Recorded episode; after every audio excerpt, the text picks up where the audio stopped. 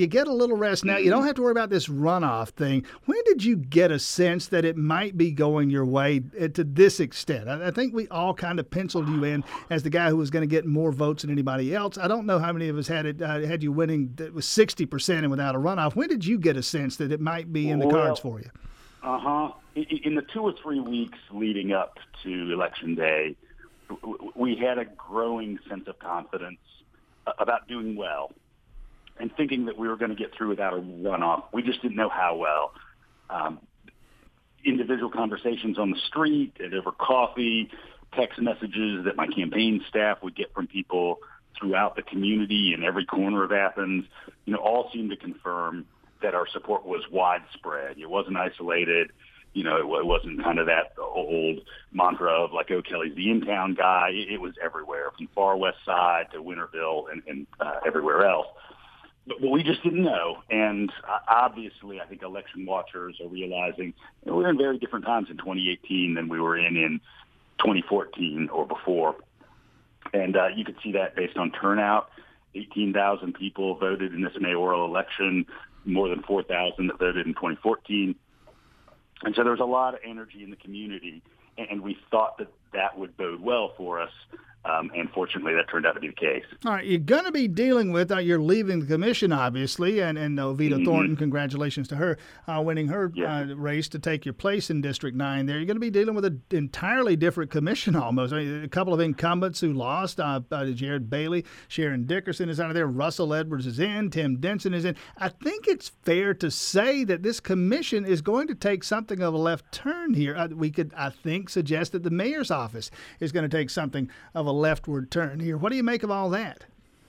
Well, you know, it, it's clear that there's this progressive majority that's now been elected, but in the comments that you opened the segment with, I made it clear that it's important that we all listen to each other. I, I don't think about governing in zero-sum terms.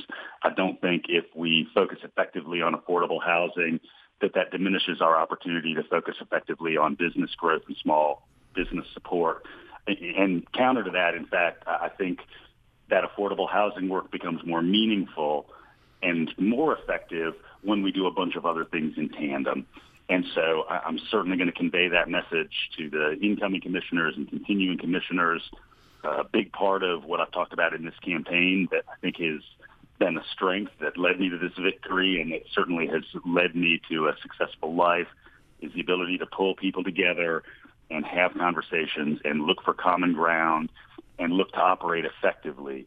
Um, because w- what I don't want in the years ahead is a pendulum swing kind of phenomenon where, you know, we, we jerk left, we jerk right, you know, we wonder if we're now on the center line but instead that we're making permanent gains that are going to benefit every sector of the community. You know, you talk about the years ahead. Kelly Girtz, uh, Mayor-elect uh, Kelly Girtz, with us for a few more minutes here this morning. You talk about the years ahead. I was sitting there thinking about the weeks ahead and the months ahead if I'm Kelly Girtz this morning, I'm ready to be mayor this morning. As it is, you got to wait until January. Now you get to continue serving as a county commissioner, but those newly elected commissioners, the whole thing is just now kind of put on hold. You talk about this progressive wave. Well, I mean, we just built a six month dam to hold that wave back. Are you worried about losing momentum?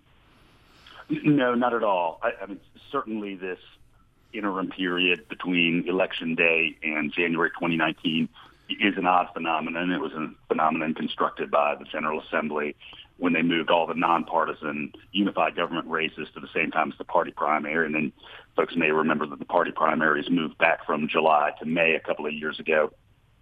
But this does give us an opportunity to have those conversations I referenced and, to really hunker down on thinking about how we're going to do the work.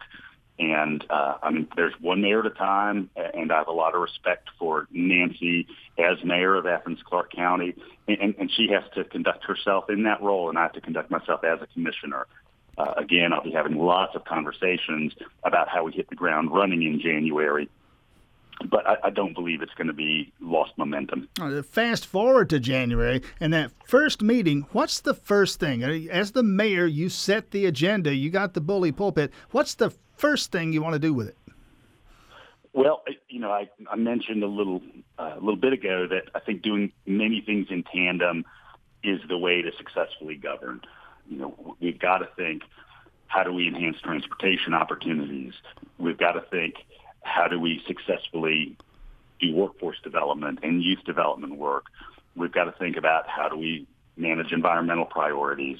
You know, we've got to think about these questions of housing. And, and so I'm thinking about this as, as, as a set of circuitry that works with the other pieces.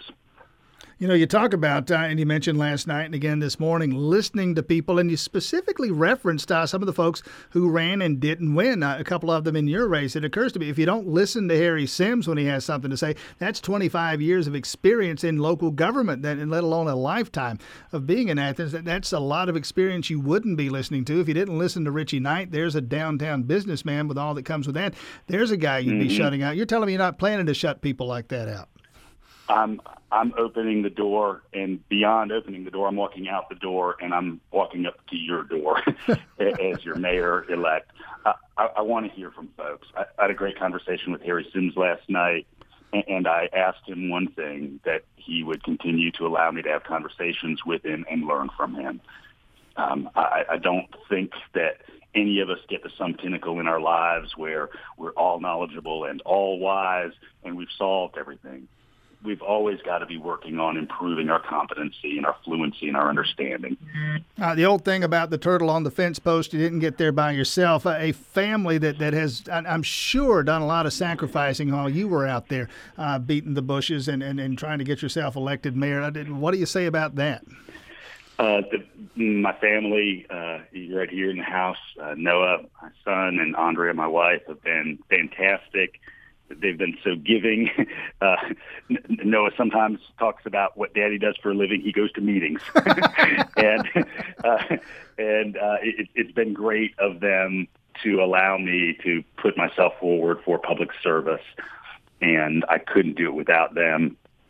And uh, I'm I'm very grateful that come January 2019, I will have one job, uh, not two or three, rather than working as a school administrator, a candidate, and a county commissioner. I will be your mayor. Uh, let you go on this one, uh, Mayor-elect Kelly Girtz. Uh, again, winning uh, winning outright there yesterday, and and ready to take office in January. When you came to Athens, uh, you tell me, 20, 25 years ago, that 1st mm-hmm. day, did, did did was was being the mayor of this town someday? Did that even pop into your head? When did it begin to? Mm-hmm. Not remotely, not remotely, Tim. Uh, I, in fact, I, I remember that first day very well. Um, I, I was friends with a couple of people who lived here. Uh, I met one of them uh, at her job downtown. She said, "Oh, there's this great place to uh, to, to get a burrito. It's called Taco Stand. just just follow me in my car, and and we'll sit down there." I remember that very first meal I had in Athens, and at that point, I thought, well, I'll be here for two or three years, finish my graduate degree, and who knows what after that. Imagine moving on to some other place. Uh, but I fell in love with this town. It's nourished me. It's been fulfilling. And uh, I, I can only hope I can give back just a little bit of what I've gained from all the great people in this town of Athens.